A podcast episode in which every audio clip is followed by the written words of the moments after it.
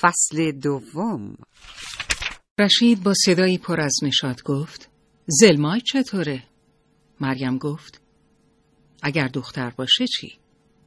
رشید صورتش را جمع کرد و دستش را مثل اینکه بخواهد مگسی را از خود دور کند در هوا تکان داد و گفت اگه دختر باشه که نیست اسمش را هر چی دلت خواست بذار مریم آرزو می کرد کاش رشید این امید را در دل نپروراند مدام نگوید بچهشان پسر است او از بارداریش خوشحال بود اما توقع رشید را باری بر دوش خود می‌دید.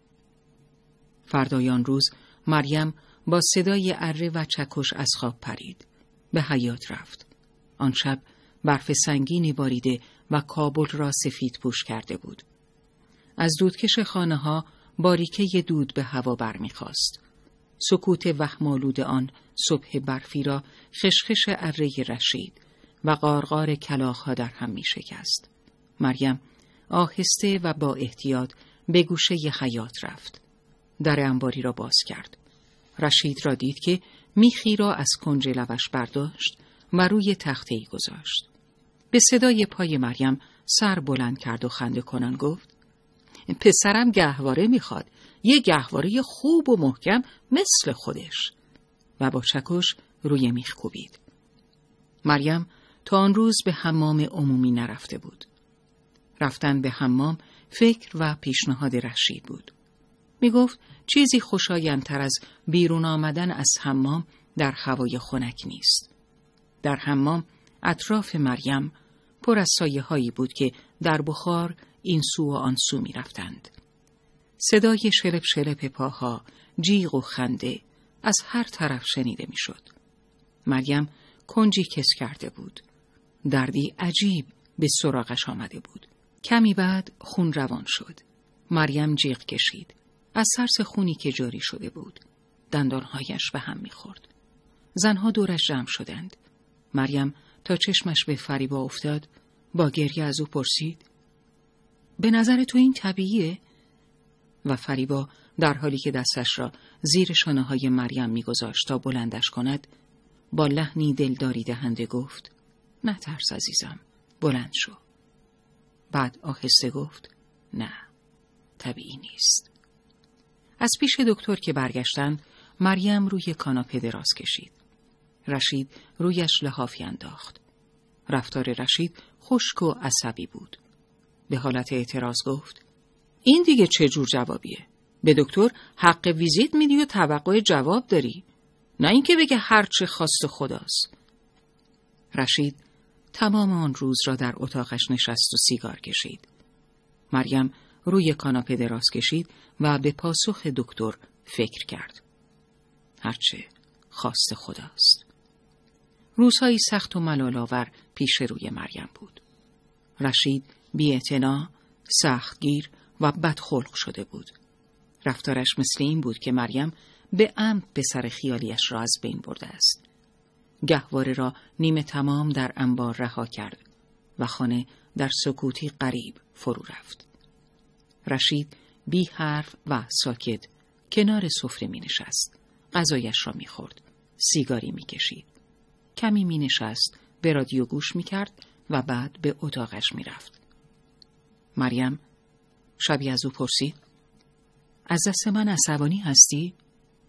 رشید چیزی نگفت و رادیو را روشن کرد. مریم صورتش را کچ کرد و باز پرسید هستی؟ رشید نگاهش کرد. خشک و جدی گفت چرا باید عصبانی باشم؟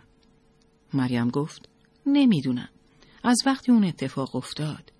یعنی از وقتی بچه رشید میان حرفش پرید و گفت می‌خوام رادیو گوش کنم و صدای رادیو را زیاد کرد.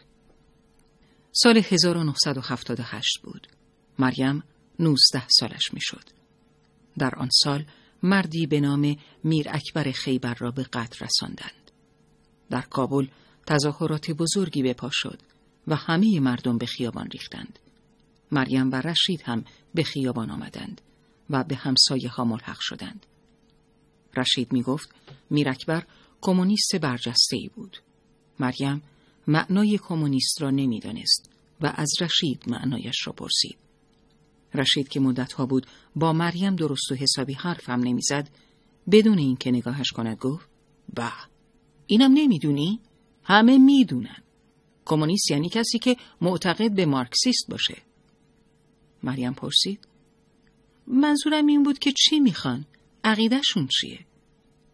رشید شروع کرد به مسخره کردن مریم و گفت تو چی می‌دونی؟ مخت خالی خالیه. هیچ اطلاعاتی توش نیست. مریم ساکت شد و دیگر هیچ نگفت. در این چهار سال خوب یاد گرفته بود مدارا کند. تمسخر و نادیده گرفته شدن را تحمل کند و دم نزند. چند سال گذشت. و چند بار دیگر امید بچه دار شدن مریم به باد رفت با هر بار سخت و هر مراجعه به دکتر ناامیدتر از قبل می‌شد. رشید هم برای روترش کردن و دعوا کردن با مریم هر بار بهانه تازه پیدا می کرد. تلاش های مریم برای خوشنود کردنش هیچ نتیجه ای نداشت. او مریم را مسبب سقط فرزندانش و از این رو سربار زندگی خود می دانست. مریم تمام روز را صرف پختن غذای دلخواه رشید، شستن لباسها و مرتب کردن خانه می کرد. یک بار برای جلب توجه او لوازم آرایش خرید و خودش را آراست. اما رشید که به خانه آمد آنچنان نگاه تمسخرآمیزی به او کرد که به دستشویی رفت و اشکهایش با آب و صابون و ماتیک و سرمه مخلوط شد. مریم هرچه بیشتر تلاش می کرد تا رشید را خوشنود کند کمتر نتیجه می گرفت. تسلیم شدنش در برابر خواسته ها و نیازهای او کفایت نمی کرد. چون نمی توانست به او پسر بدهد. حالا مریم جز سربار چیز دیگری برای رشید نبود. آن روز هم رشید و مریم مثل باقی روزها بی حرف و گفتگو سر سفره نشسته بودند. رشید با دست مقداری پلو مشت کرد و در دهان گذاشت. یکی دو بار جوید و بعد چهرش در هم رفت. مریم با نگرانی پرسید چی شده؟ رشید صدایش را نازک کرد و ادایش را درآورد. چی شده؟ الان بهت میگم چی شده. این برنج یا سنگ؟ ها؟ مریم گفت. ولی من چند دقیقه بیشتر از همیشه زیرش رو خاموش کردم. رشید نگاه تندی به او کرد و گفت دروغ میگی با پررویی دروغ میگی با عصبانیت دانه های برنج را از انگشتانش شکاند. بشقاب را هل داد و بلند شد. از خانه بیرون رفت. مریم داشت دانه های برنج را از روی سفره جمع می کرد که در باز شد و رشید برگشت. مشتی شن و سنگریزه در دست مریم ریخت و فریاد زد. بریز تو دهنت. مریم گفت بس کن رشید تو رو به خدا بس کن. دست های رشید به آرواره مریم چنگ زد. دو انگشتش را در دهانش فرو کرد. بازش کرد و سنگریزه ها را در آن ریخت. مریم تلاش کرد که نگذارد. دست و پا می‌زد. تقلا می کرد. اما بیفایده بود. دست های نیرومند رشید فکش را به هم می فشرد. باریشخند گفت حالا بجو. ببین مزه پلایی که جلوی من می‌ذاری چطوریه. تو چی تو این زندگی به من دادی؟ چیزی ته دهان مریم شکست. رشید رفت. و مریم سنگریزه ها و تکه از دندان آسیای شکستش را توف کرد. بیشتر شبها رشید دیر به خانه برمیگشت. مریم دیگر از صدای پای رشید هم می ترسید. صدای کلید را که در قفل می شنید سریع سفره را می انداخت. غذایش را گرم می کرد و منتظر می نشست تا شامش را بخورد و ظرفهایش را جمع کند. برایش چای بیاورد. خودش به اتاقش می‌رفت. روی تخت خوابش می نشست و صدای قشقش پایه های صندلی، خشخش روزنامه، صدای رادیو و بعد قدم های سنگین رشید را که از پله ها بالا می آمد می شنید. گاهی هم سایه سنگینش را می دید که در اتاق او را باز می کرد و داخل می شد. در همان روزها فریبا همسایهشان که دو پسر به نامهای نور و احمد داشت دختری به دنیا آورد. نوزادی با موهای روشن، لبهای سرخ و چشمهای گشمی. حکیم شوهر فریبا در حالی که دخترش را بالا و پایین میانداخت به فریبا نگاهی انداخت و گفت پس اسمش شد لیلا زیبای شب اسم قشنگیه مگه نه و فریبا با خستگی سری تکان داد و لبخند زد.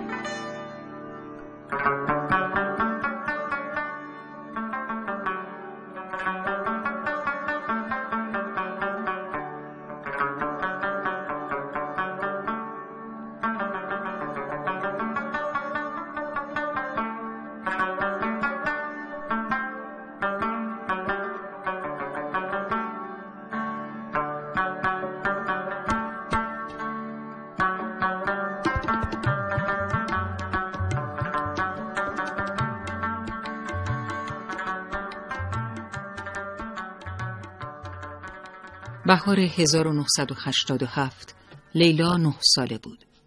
آن روز صبح برای رفتن به مدرسه آماده می شد. جلوی آینه طره های طلایش را شانه می کرد. پدر از طبقه پایین صدایش می زد. لیلا عجله کن داره دیر میشه. لیلا در آینه نگاهی به خود کرد. مادرش فریبا همیشه می گفت لیلا تو زیبایت را از مادر بزرگت به ارث برده ای. موهای روشن با یک جفت چشم سبز زیبا. از وقتی برادرهایش نور و احمد به جبهه رفته بودند، مادر دائما با پدر دعوا می کرد. می گفت چرا به آنها اجازه داده بروند. پدر هم همیشه سرش در کتابهایش بود و وقتی مادر سرش داد می‌کشید هیچ نمی گفت. از وقتی پسرها رفته بودند هرچه در خانه خراب می‌شد همانطور به حال خودش می ماند. پدر هیچ وقت مرد رسیدگی به خانه نبود. اما روشن فکر بود و تحصیل کرده. دبیر دبیرستان بود. البته قبل از انقلاب یعنی پیش از اینکه کمونیست ها روی کار بیایند و او را اخراج کنند. لیلا خیالش آسوده بود که او برخلاف پدر همکلاسی هایش خیال ندارد به این زودی ها او را از سر باز کند و شوهر بدهد. پدر همیشه لیلا را تشویق می کرد که درس بخواند و به دانشگاه برود. مادر هم قبل از رفتن پسرها به جبهه از این که پدر عشق کتاب خواندن بود لذت می برد. ولی حالا اوضاع فرق کرده بود. مادر بد اخلاق شده بود. لیلا هم نمی توانست روی درسهایش تمرکز کند. برای اینکه فریبا مدام با پدرش دعوا می کرد. حالا هم که دوست، هم کلاس و مونسش تارق چند روزی بود به سفر رفته بود برای همین دست و دل لیلا به هیچ کاری نمی رفت. لیلا لباس پوشید و از پله ها پایین آمد. پدر را دید که پایین پله ها سوار بر دوچرخه منتظرش ایستاده است. سوار ترک دوچرخه پدر شد. پدر که اخمهایش را دید چشمکی زد و پرسید. خب بگو ببینم. چند روز دیگه تاریخ برمیگرده که ما لبخند تو رو ببینیم. آن روز بعد از ظهر باز مادر فراموش کرد دنبال لیلا برود. در راه وقتی به خانه برمیگشت خادم جلویش را گرفت. خادم یازده سالش بود. هم سن تارق. او هر وقت لیلا را تنها گیر می آورد مزاحمش می شد. اما وقتی تارق بود جرأت نمی کرد حتی با لیلا حرف بزند. همه می دانستند لیلا و تارق چقدر به هم وابستند. لیلا سعی کرد او را ندیده بگیرد و وارد خانه شد. مادر طبق معمول در اتاقش بود و در اتاق را بسته بود. این اواخر کم پیش می آمد لیلا او را سر حال ببیند. یا خواب بود یا در اتاقش می ماند و بیرون نمی آمد. گاهی که سر حال بود زنهای همسایه را به چای و شیرینی دعوت می کرد و ماجراهایی از آشنایی و ازدواج با پدر را با آب و تاب برایشان تعریف می کرد. وقتی مادر از پدر حرف می‌زد لیلا خوشحال می‌شد. می‌فهمید مادر هنوز پدر را دوست دارد. هرچند در اتاقی جدا میخوابید و با پدر خوش رفتاری نمی‌کرد. اما دیگر خیلی کم پیش میآمد که او سر حال باشد. لیلا در اتاق مادر را باز کرد و داخل شد. کمی ایستاد تا چشمش به تاریکی عادت کند. اتاق طبق معمول به هم ریخته و نامرتب بود و مادر زیر تری از پتو خوابیده بود. در و دیوار پر بود از عکسهای احمد و نور. روزنامه روی زمین افتاده بود. روزنامه عکسی داشت که در آن مردی با لباده سفید به دست پسر بچه‌ای بدون پا آب نبات چوبی می‌داد. زیر عکس نوشته بود بچه ها قربانیان هدفمند مینهای زمینی شوروی هستند. لیلا روی صندلی کنار تخت مادر نشست. آرام گفت مامان. مادر زیر پتو کمی جنبید. پاشو مامان ساعت سه شده. مادر تکان دیگری خورد. بعد با سر و کله و موهای آشفتش از زیر پتو بیرون آمد. با چشمهای نیمه بسته و صدایی گرفته گفت مدرسه چطور بود؟ لیلا دلخور جواب داد قرار بود بیای دنبالم. می‌خواستم بیام. ببخشید خواب موندم. موقع برگشتن خادم مزاحمم شد. اگه میومدی جرأت نمی‌کرد اذیتم کنه.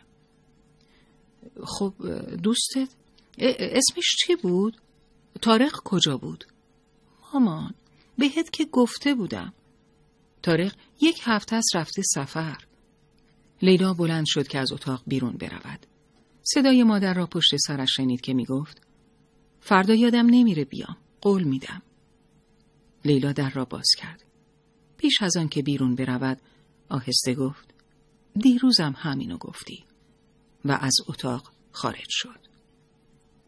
یک هفته دیگر گذشت. خبری از تارق نشد. لیلا اسیر فکرهایی پریشان بود. نکنه برای همیشه رفته باشن. نکنه این نقشه بزرگترها بوده که از هم دورمون کنن. نکنه باز یه مین زمینی بهش صدمه زده. همونطور که وقتی پنج ساله بود براش پیش اومد. اون دفعه شانس آورد زنده مون و فقط یه پاشو از دست داد. این فکرها دست از سرش بر نمی داشتند. تا شبی که نور ضعیف چراغ قوه را از پایین خیابان دید که چند بار خاموش و روشن شد. بعد از دو هفته با خیال راحت روی لبه تخت نشست.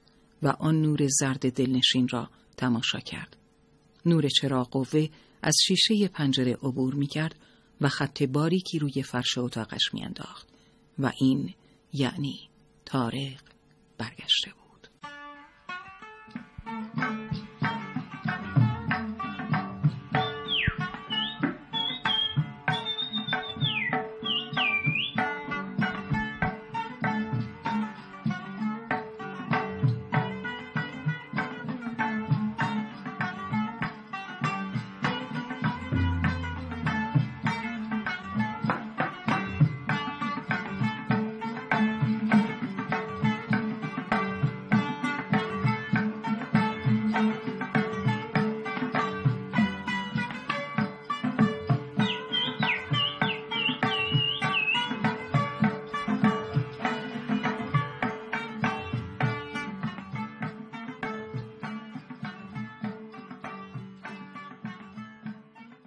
روز بعد لیلا به در خانه تارق رفت. تارق با سر تراشیده در را به روی لیلا باز کرد. لیلا خنده کنان گفت مگه تو ارتش اسم نوشتی که سرتو تراشیدی؟ و تارق دستی به سر تراشیده و خوشحالت خود کشید و خندید. لیلا با دلخوری ساختگی پرسید چی شد که اینقدر دیر برگشتیم؟ امون مریض بود. بیا تو. تارق از جلوی در کنار رفت. لیلا همه چیز این خانه را دوست داشت. قالیچه های کهنه اتاق نشیمن، روکش چهل تکیه دیوان، میز چوبی قهوه‌ای کنار پنجره و نوری که از پشت پرده تور روی رومیزی سوزندوزیش میافتاد و سندلی ها را که با پشتی مخمل زرشکیشان حس آرامش عجیبی به او می‌دادند. مادر تاریخ از آشپزخانه پرسید کیه؟ تاریخ جواب داد لیلا. و پدر که در آشپزخانه چای برای خودش میریخت لبخند زد و گفت عروسمونه. مادر از کنارش رد شد و گفت هی اینجوری صداش کن تا پاشو از اینجا ببری مادر تارق برای دیدن لیلا از آشپزخانه بیرون رفت. صورت لیلا را بین دو دستش گرفت و بوسید. تا آروفش کرد بنشیند و برایش میوه آورد. پدر و مادر تارق راحت می توانستند جای پدر بزرگ و مادر بزرگ او باشند.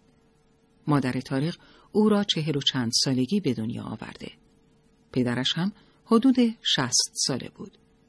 لیلا خیلی آنها را دوست داشت و از اینکه کنارشان بنشیند و با آنها حرف بزند لذت می برد.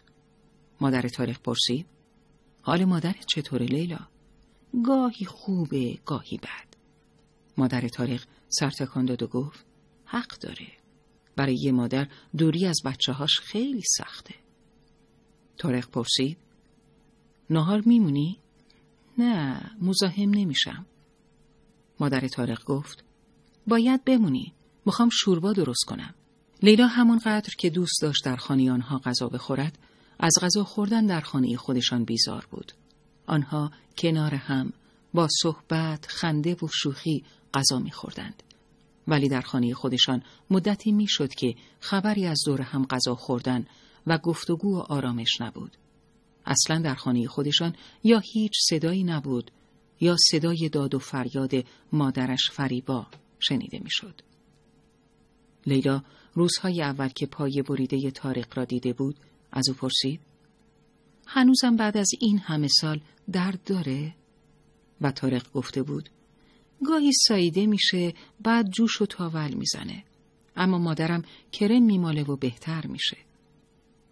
امروز تارق پای مصنوعیش را به دیوار تکیه داده بود. لیلا بریدگی پایش را از زیر شلوار تا خوردهش دید که سرخ شده و تاول زده. بغز کرد و آرام به تارق گفت دلم برات تنگ شده بود. تارق به جای جواب به چشمهای او نگاه کرد و لبخند زد. لیلا نهار را در خانه پر از نشاط تارق گذراند. اما شب که شد مثل خیلی شبهای دیگر لیلا میز شام را فقط برای دو نفر چید. مادر گفت گرسنش نیست و در اتاق ماند. پدر و لیلا تازه سر میز نشسته بودند که در خانه را زدند. لیلا در را باز کرد. مرد غریبه ای پشت در بود. آرام و مهربان سلام کرد و گفت می‌خوام با پدر و مادرت صحبت کنم دختر جان. همان موقع لیلا دست پدر را روی شانه خود حس کرد که به آرامی او را از جلوی در کنار کشید و گفت لیلا جان برو طبقه بالا برو عزیزم. مادر به شنیدن صدای در از اتاقش بیرون آمد. خودش را به طبقه پایین رساند. لیلا بالا رفت و از بالای پلکان سرک کشید و دید که غریبه پیش پدر و مادرش نشسته است. پدر از جایش بلند شد تا برای مرد غریبه چای بیاورد. اما مرد گفت باید زود برود. از چهره پدر و مادر نگرانی میبارید. مرد به آنها چیزی گفت. صورت پدر سفید و بیرنگ شد. مادر جیغ زد و موهایش را کند و پدر هر چه کرد نتوانست آرامش کند. صبح روز بعد زنهای همسایه به خانهشان ریختند. همهشان لباس سیاه به تن کرده و چند نفرشان که با مادر سمیمی تر بودند در آشپزخانه تدارک شام ختم را می‌دیدند. مادر با صورت پف کرده روی کاناپه نشسته بود و به روبرو خیره شده بود. چشمهایش خالی از نگاه بود. انگار هیچ نمی‌دید. لیلا جلوی مادر روی زمین نشست و دستهایش را گرفت. مامان. چشمهای مادر پایین آمد. پلک زد. ناگهان چشمش به پدر افتاد که کلافه و بی هدف در خانه راه می‌رفت. فریاد زد. اونو از جلو چشم دور کنین. تنها جمله‌ای که آن روز مادر به زبان آورد همین بود. پدر روی یک صندلی تاشو در راه رو دور از چشم مادر نشست. غمگین و دلتنگ. کمی بعد عذرخواهی کرد و به اتاقش رفت. بعد از ظهر مردها به تالاری رفتند که پدر اجاره کرده بود. زنها به خانه آمدند. مریم زن رشید هم با چادر مشکی وارد شد و روی زمین کنار دیوار روبروی لیلا نشست. از آخرین باری که لیلا او را دیده بود خیلی شکسته تر به نظر می رسید. خطوط عمیق کنار لبها و روی پیشانیش نشسته و چشمهایش ما تو کدر شده بود. مریم با سر به فریبا سلام کرد و فریبا که گهوارهوار به پس و پیشتاب می‌خورد با چشمهایی سرخ و پف کرده نگاهی به او انداخت و جوابش را داد. لیلا گهگاه به عظمت فاجعه‌ای که دامنگیر خانوادش شده بود فکر می‌کرد. اما واقعیت این بود که احمد و نور همیشه برایش افسانه بودند مثل شخصیت های یک داستان. تنها تارق برایش وجودی واقعی بود. تارق بود که در درس ها کمکش می‌کرد. می‌دانست چه چیزهایی دوست دارد و از چه چیزهایی بدش میآید. تارق بود که در برابر مزاحمت های دیگران از او محافظت می‌کرد. بنابراین کنار مادرش نشست و به حکم وظیفه برای برادرانش عزاداری کرد.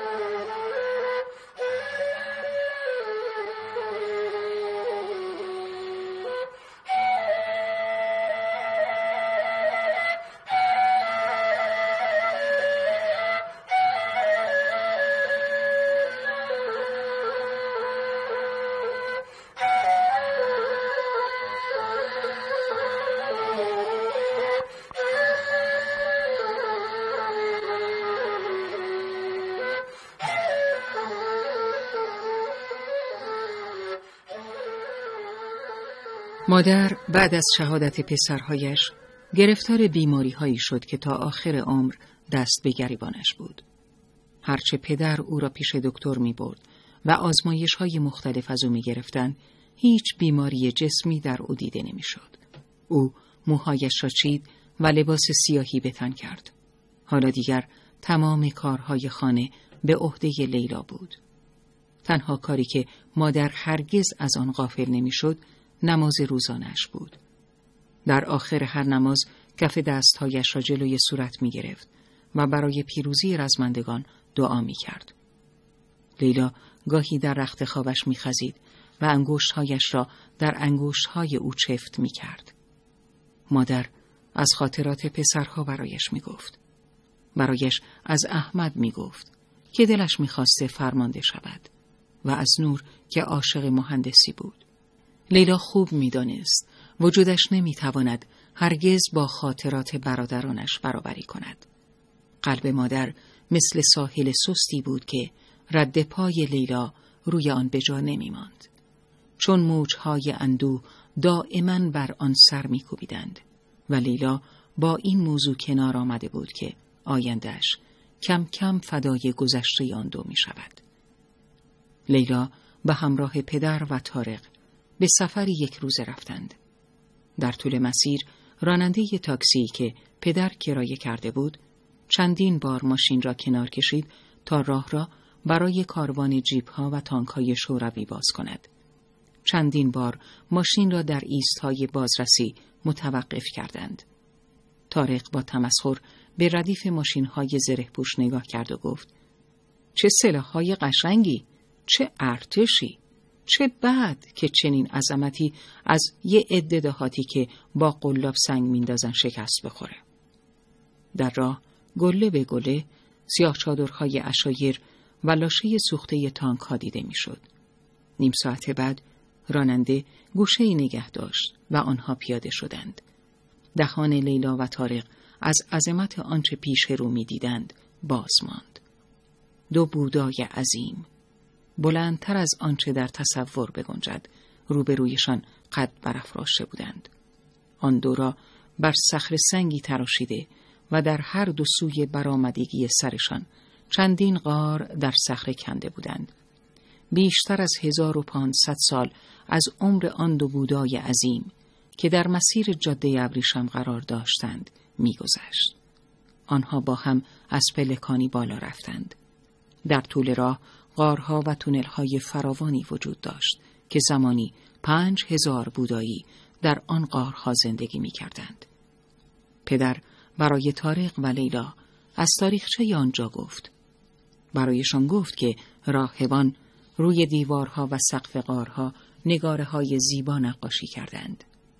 از آن بالا دره بامیان با مزارع سرسبز و شالیزارها زیر پایشان بود و آن سوی رود و نهرها تپه ماهورهای خاکی و برهنه قله های پوشیده از برف هندوکش برابرشان قد برافراشته بود پدر به تاریخ و لیلا که محو تماشا بودند گفت می‌خواستم میراث کشورتون رو ببینین و از غنای گذشتش با خبر بشین. این چیزا رو نباید فقط تو کتابا خوند. باید دید و لمسش کرد. هرچند این سرزمین رو دوست دارم. اما گاهی به فکر ترکش میافتم. لیلا پرسید گیرم که رفتیم. کجا می‌خوایم بریم؟ نمی‌دونم. شاید یه جای دور. جایی که جنگ نباشه. یه جا نزدیک دریا. یه رستوران افغانی کوچیک باز می‌کنیم. یه رستوران با چند تا صندلی، قالیچه و عکسهای کابل روی دیواراش. اونجا میشه پاتوقی برای افغانها. پدر حرفش را تمام کرد و ساکت شد.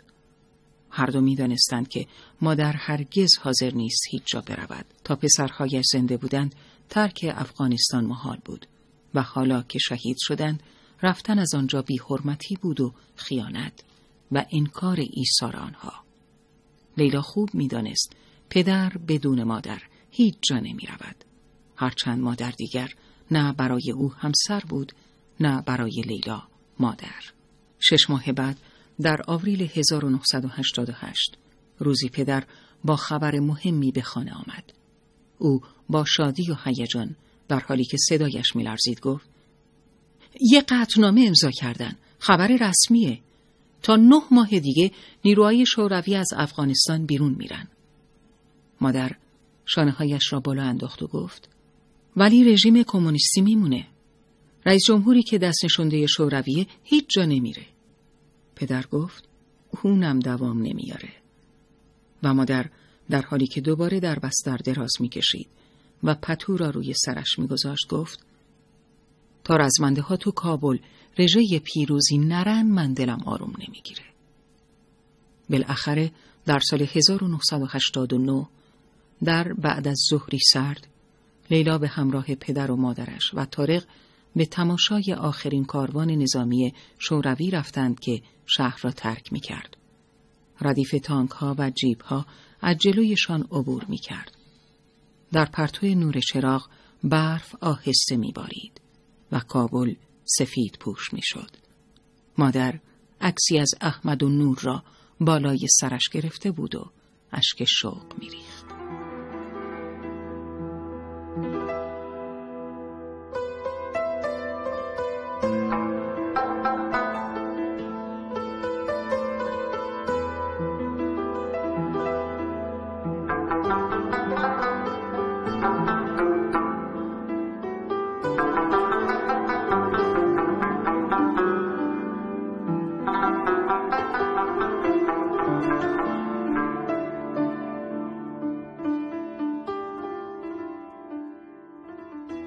سه سال گذشت.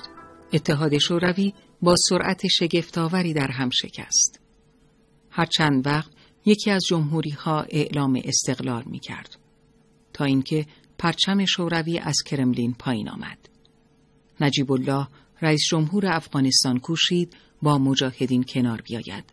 اما آنها از پذیرفتنش خودداری کردند. سرانجام او خود را تسلیم کرد و به مقر سازمان ملل در جنوب کابل پناهنده شد. جهاد به پایان رسید. رژیم کمونیستی شکست خورد. همرزمان احمد و نور بعد از یک دهه مبارزه پیروز شدند.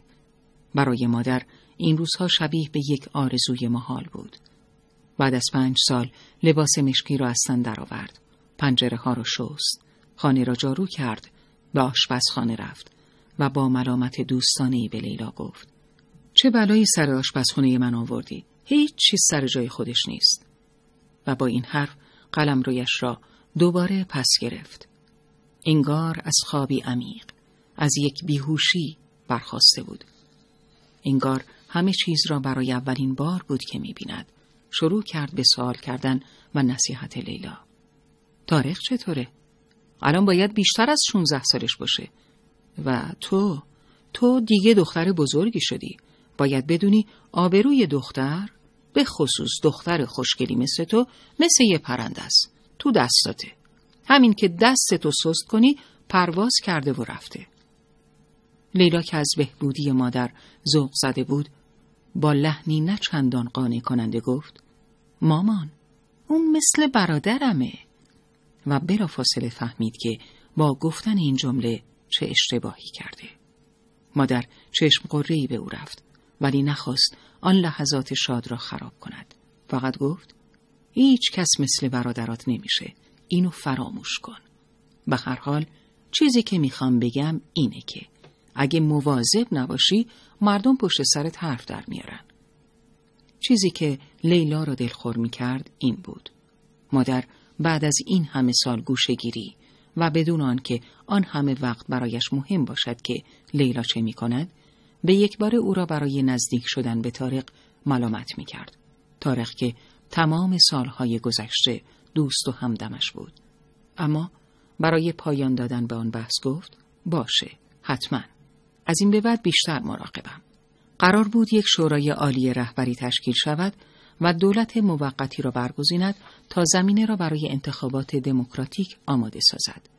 مادر برای این پیروزی بزرگ مهمانی مفصلی برگزار کرد. لیلا چند روز پیش از مهمانی در خانه رشید رفت تا آنها را هم دعوت کند.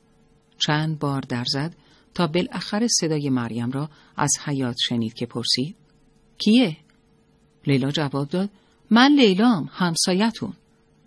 صدای خرت خرت دمپایی مریم شنیده می‌شد که به در نزدیک شد. از پشت در پرسید کاری داری دختر جون؟ لیلا گفت بله از طرف مامان براتون پیغام دارم. مریم پیراهن بلندی به تن داشت و شلوار گشادی زیر آن پوشیده بود. چارقد سرمه‌ای رنگ و رو رفته به سر انداخت. همینطور که در را باز می کرد، زرفهایش را زیر چارقد برد و گره آن را زیر شانه محکم کرد. لیلا با لبخند سلام کرد. متوجه زخم بالای لب و کبودی چشم او شد. مریم سعی می کرد با حرکات عصبی صورتش را با دست بپوشاند. لیلا گفت مامان براتون سلام رسوندن و گفتن برای پنجشنبه بیان خونه ما. و با هیجان ادامه داد مهمونی گرفتیم به مناسبت پیروزی. مریم میان حرفش برید. از مادر تشکر کن بگو اگه تونستیم میایم. این را گفت خداحافظی کرد و در را بست. لیلا با لبخندی ماسیده روی لبهایش چند لحظه پشت در ایستاد و به صدای پای مریم گوش کرد که دور می‌شد. لیلا سعی می کرد در مهمانی توجه خاصی به تارق نکند تا بهانه به دست همسایه ها برای پچپچ هایشان ندهد. حالا قد تارق یک سر و گردن از لیلا بلندتر بود. صورتش حالت کودکی سابق را نداشت. حواس مادر دائما به آنها بود. یک بار وقتی آن دو نگاهی دزدکی رد و بدل کردند، مچشان را گرفت. و لیلا که هول شده بود، سرش را به چیزی گرم کرد. اما می‌دانست مدتی است که رازش برای مادر فاش شده است.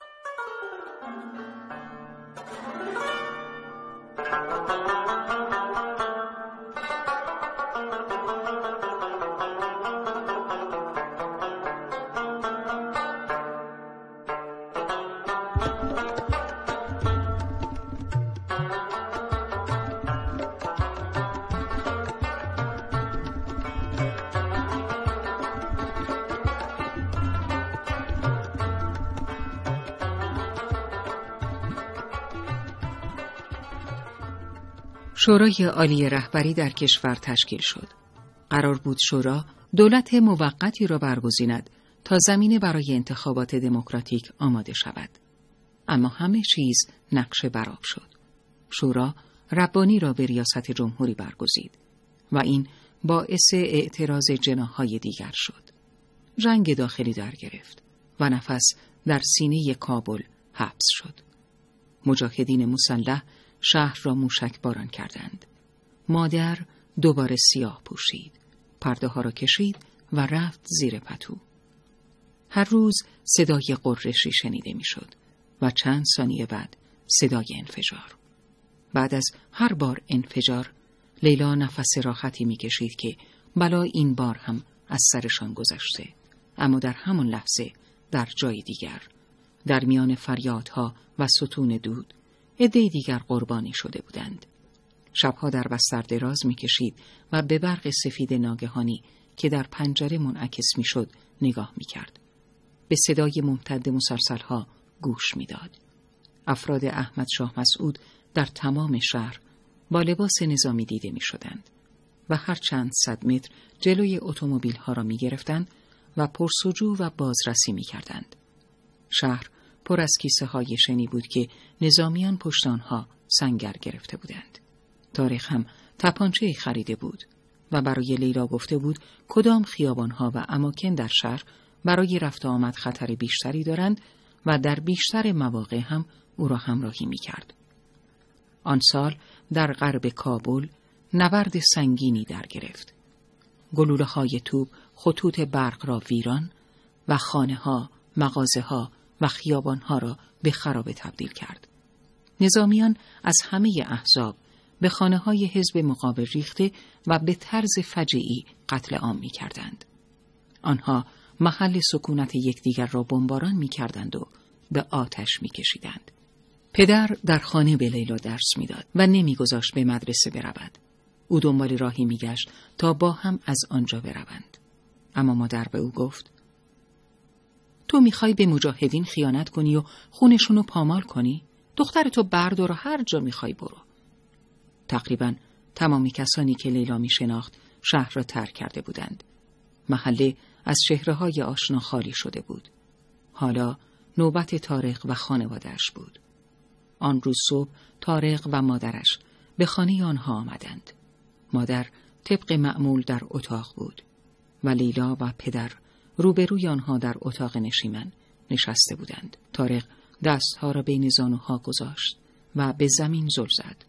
مادرش گفت که دارند از افغانستان می روند. لیلا که شوکه شده بود پرسید کجا؟ کجا میری؟ اول پاکستان پیشاور بعد نمی‌دونم شاید هندوستان شایدم ایران چه مدت؟ نمی‌دونم تا اوضاع آروم بشه کی میری؟ تاریخ گفت فردا به خاطر پدرم به خاطر قلبش مجبوریم بریم دیگه تحمل این همه جنگ و کشت و کشتار رو نداره مادر تاریخ گفت رفتن ما خیلی اتفاقی شد و بهتره بگم خیلی خوششانس بودیم که یه نفر پیدا شد که ما رو ببره. بعد از کمی سکوت رو به پدر لیلا ادامه داد. می‌دونم الان اصلا موقعیت خوبی برای این حرف نیست. به خصوص که حال فریبا جان مناسب نیست. اما می‌خواستم. در واقع اومدم یعنی اومدیم اینجا که اگر شما و خانمتون و البته لیلا جان موافق باشید تارق و لیلا رو به هم محرم کنیم و به محض اینکه جاگیر شدیم برای بردنش اقدام کنیم. تارق ادامه وجود لیلا شده بود و در هر خاطره ای سایش کنار او بود. اما لیلا به فکر مادرش بود. زنی به آن سرسختی چطور ممکن است از شهری که پسرانش را در دلش خاک کرده دل بکند و به آرمانهای آنها پشت کند. پدر هم که تسلیم بیقید و شرط مادر بود. و لیلا نمی توانست آنها را رها کند و برود. دراهی سختی بود. تارق هرچه اصرار کرد لیلا قبول نکرد بدون مادر و پدر با آنها برود. اما همان روز آن دو را بدون اینکه کسی را خبر کنند محرم کردند و قرار شد خانواده تارق جا و مکان مشخصی پیدا کنند و لیلا و پدرش کم کم مادر را راضی به مهاجرت کنند و به آنها بپیوندند. آن شب برای لیلا و تارق هم شب وحس بود و هم جدایی. لیلا دیوانوار میکوشید همه جزئیات اتفاقی را که بینشان افتاد به خاطر بسپارد. صبح زمان خداحافظی تارق قول داد خیلی زود به اوضاع سر و سامان بدهد تا به زودی با هم باشند. تارق رفت و لیلا بی او ماند در شهری که از آسمان و زمینش آتش میبارید. یک هفته از رفتن تارق و پدر و مادرش میگذشت. اوضاع افغانستان روز به روز وخیمتر می‌شد. پدر لیلا بالاخره توانسته بود زنش را راضی به ترک آن کشور کند. تارق در پاکستان بود و آنها فکر کردند بهتر است هرچه زودتر خودشان را به آنجا برسانند.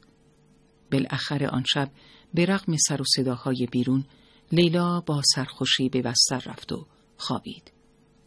قرار شد فقط وسایل ضروری را با خود ببرند. بقیه وسایل را بندی کردند و در گوشه ای گذاشتند تا با تاکسی آنها را برای فروش به سمساری ببرند. همه چیز آماده بود. لیلا در حیات ایستاده بود. آخرین بسته را از پدرش گرفت. بسته ها را از پله پایین آورد تا گوشه حیات بگذارد. بعد می‌خواست برای خوردن نهار بالا برود.